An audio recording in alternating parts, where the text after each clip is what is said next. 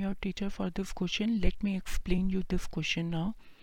The angle of elevation of a jet plane from a point A on the ground is 60 degree.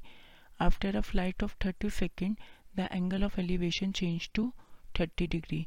If the jet plane is flying at a constant height of 3600 under root 3 meter, find the speed of jet plane. पहले हम diagram के through देखेंगे. ए हमारा point of observation हमने ले लिया. P और Q जो है दो डिफरेंट पोजीशन है एरोप्लेन की, ठीक है. तो ये एंगल एलिवेशन बन रहा है 60 डिग्री का, ये दूसरा एंगल ऑफ एलिवेशन बन रहा है मेरा 30 डिग्री का. पी से मैंने एक परपेंडिकुलर ड्रॉ किया बी, क्यू से एक परपेंडिकुलर ड्रॉ किया सी. अब क्यू सी मेरा कितना होगा, जितनी मेरे को हाइट बताई गई है 3600 अंडर रूट 3 मीटर.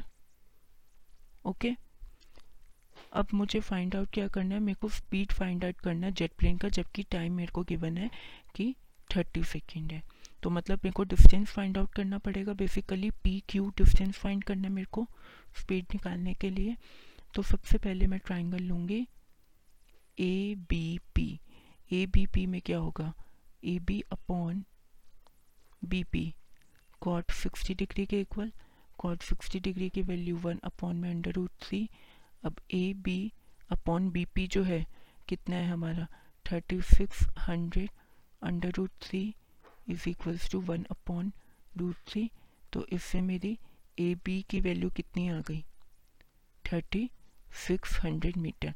अब जब मेरे पास ए बी की वैल्यू आ गई 3600 मीटर और अगर मैं बी सी को x मीटर सपोज कर लूँ, कितना मीटर सपोज कर लूँ x, तो जो टोटल डिस्टेंस है ए सी वो कितना हो जाएगा x प्लस 3600, ठीक है.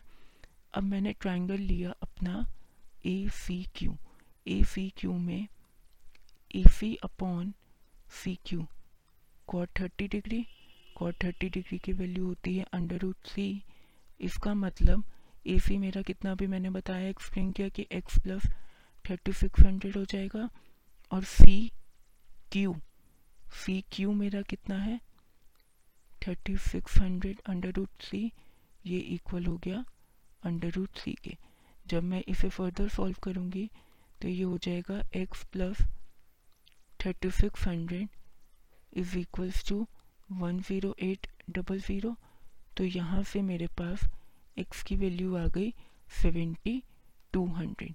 मतलब बी सी जो है मेरा वो है 7200. अब बी सी और पी क्यू इक्वल है, इसका मतलब जो मेरा डिस्टेंस ट्रेवल हो रहा है वो कितना हो रहा है 7200 मीटर, राइट. टाइम मेरे को ऑलरेडी गिवन था 30 सेकेंड, तो मेरी स्पीड कितनी हो जाएगी प्लेन की, distance that is 7200 metre upon time 30 second. Kilometre per hour में निकालना है तो मल्टीप्लिकेशन फैक्टर लगाए 60 × 60 अपॉन में 1000. तो ये मेरा आंसर आएगा किलोमीटर पर आवर में. तो फाइनली जो स्पीड आई वो कितनी आई 864 kilometre per hour. I hope you understood this question. Thank you.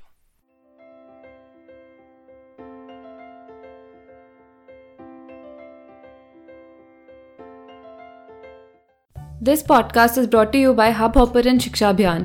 अगर आपको ये पॉडकास्ट पसंद आया तो प्लीज़ लाइक, शेयर और सब्सक्राइब करें और वीडियो क्लासेस के लिए शिक्षा अभियान के यूट्यूब चैनल पर जाएं.